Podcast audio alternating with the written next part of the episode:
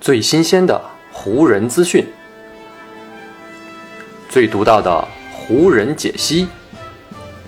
欢迎收听湖人球迷电台。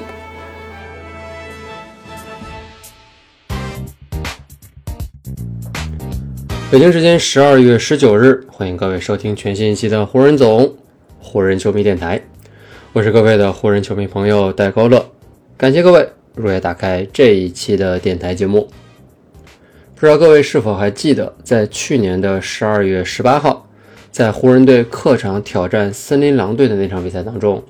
安东尼·戴维斯就是在比赛的下半场遭遇了一次左膝盖挫伤这样一个伤势的侵袭。最终呢，戴维斯在那场比赛当中仅仅出战了二十分钟之后，就不得不提前离场了。当时的那支湖人呢，正处在摸索三巨头组合方式的一个阶段。戴维斯的受伤自然给这支球队造成了非常严重的影响。在前后休息了多达十七场比赛之后啊，安东尼·戴维斯才在今年的一月底重新回到的球队的阵容当中。让人没有料到的是，一年之后的现在，几乎同样的剧情又是再次的上演了。北京时间十二月十七号，戴维斯呢在面对掘金的那场比赛当中是右脚受伤，临场退赛。从临场戴维斯的反应以及呢赛后多位消息人士透露出来的消息看，戴维斯的伤势似乎并不是非常的严重。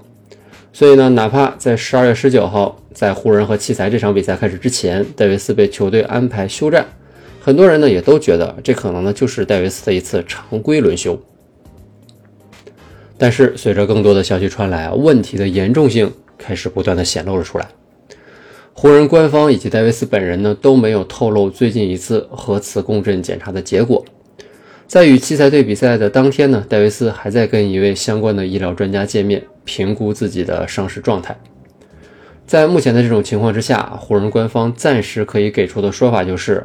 戴维斯预计将会缺席未来数周的时间。随后呢，又有消息人士透露，这个数周的时间将至少是未来的一个月。本来安东尼·戴维斯最近出色的身体和竞技状态啊，让人一度以为他早就摆脱了此前两个赛季多伤多病的状态。开局战绩不佳的湖人呢，也在戴维斯的带领下，最近是战绩上面有了起色。但是长期在五号位上的高负荷出战，还是给戴维斯的身体埋下了隐患。以至于呢，跟约基奇在空中那样一次看起来不太起眼的对抗，也给他呢造成了如此严重的影响。而且呢，跟一年前很类似的一点就是啊，戴维斯的这次受伤又是出现在下肢的一个关键的关节附近。未来少说一个月的休养进程当中，戴维斯将有很长一段时间不能进行任何有跑动的训练，这对于他的体能以及身体状态势必呢会造成不小的影响。等到一个月之后，即便顺利回归，想要呢在短时间内再次回到此前那种连续三十加十五的状态和表现，对戴维斯来说也注定呢不是一件太容易的事情了。谈到戴维斯目前的情况的时候呢，湖人主教练哈姆是这样说的：“我们首先要关注的自然就是他的身体健康。我们这支球队呢拥有一个非常杰出的医疗团队啊，汇聚了一批很不错的人才。”他们呢会确保我们的球员能够获得最好的照料，所以呢，一旦我们确定了戴维斯问题的所在，我们就会立马开始行动。如今呢，这个赛季还处在很初期的一个阶段，所以戴维斯只需要处理好自己应该处理的事情，尽快的恢复健康即可了。对戴维斯个人来说，养伤就是他未来这一段时间的主旋律了。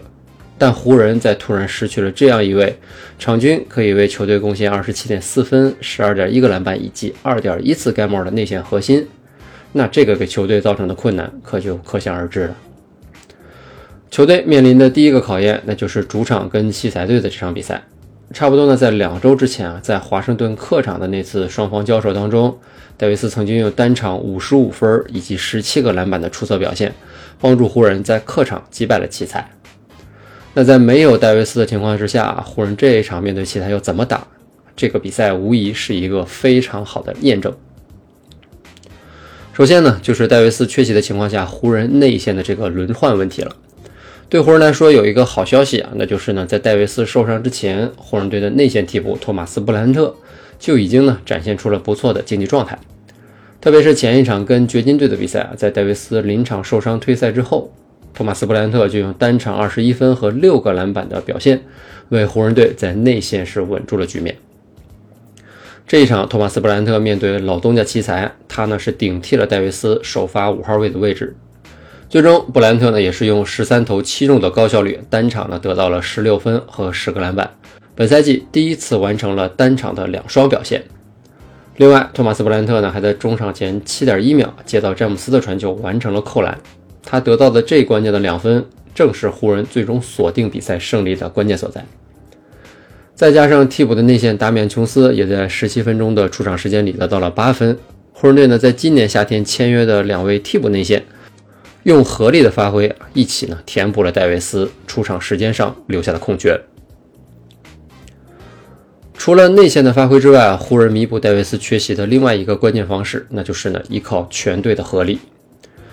与奇才队的这一场比赛，除了特洛伊·布朗之外，剩下的八位湖人队的轮换球员全部上场都有得分入账。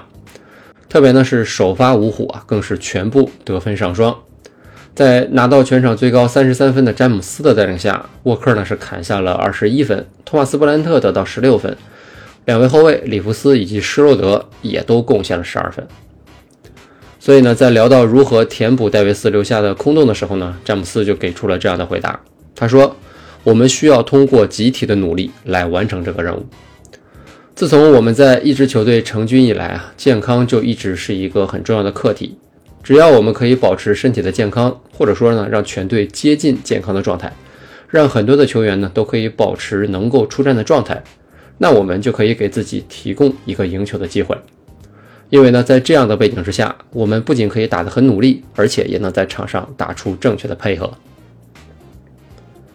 就像詹姆斯所说啊，与奇才一战，湖人队呢的确展现出了一定集体的力量。虽然詹姆斯呢还是球队的得分箭头，但奇才呢在比赛最后阶段频频的对詹姆斯实施包夹，逼迫呢他传球给其他的队友。在未来戴维斯缺席的一段时间里啊，湖人队其他球员在接到詹姆斯的传球之后，能够以怎样的效率来完成进攻，这将会在很大程度上决定湖人队未来一段时间在场上的发挥以及表现了。对于这一点呢，詹姆斯还是保持着不错的信心。他就说，不管哪位球员能够上场比赛，我们必须呢要确保自己可以打出正确的战术。我们每一个人都是 NBA 球员，我们呢必须要踏上球场。相信教练给我们制定的比赛计划。今天晚上的这场比赛，我们在绝大多数时间里就完成的非常不错。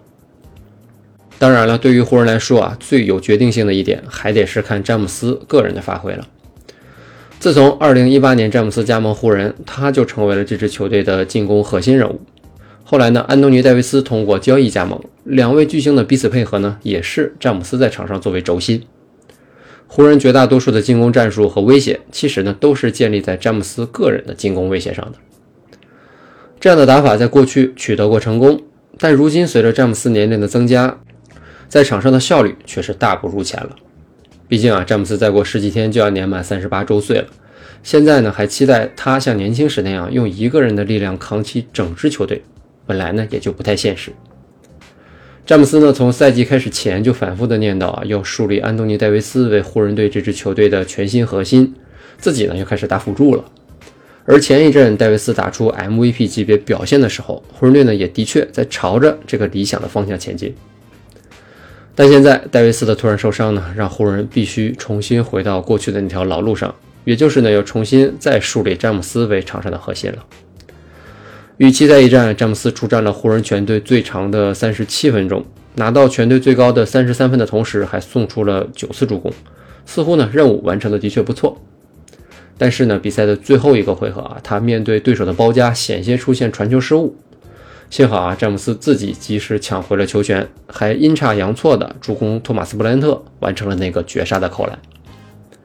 这个差点出现的失误啊，就是詹姆斯拼杀了整场，体力下降之后呢，非常容易出现的问题。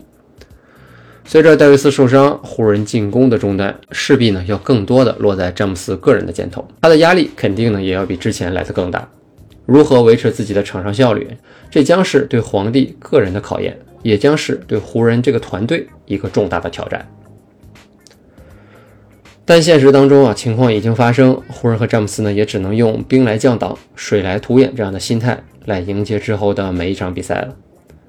结束跟奇才的对决之后，湖人队并没有时间休整，背靠背客场打太阳队的比赛将会是对湖人又一个严峻的考验。击败奇才之后，湖人队呢将自己的成绩是提升到了十三胜十六负，距离西部第十，也就是最后一个附加赛的位置，还有一点五个胜场的差距。在戴维斯养伤的这段时间里啊，湖人队到底是可以缩小这个差距，还是任其不断扩大？这个呢，也将在很大程度上决定他们本赛季最终的落位到底在哪里了。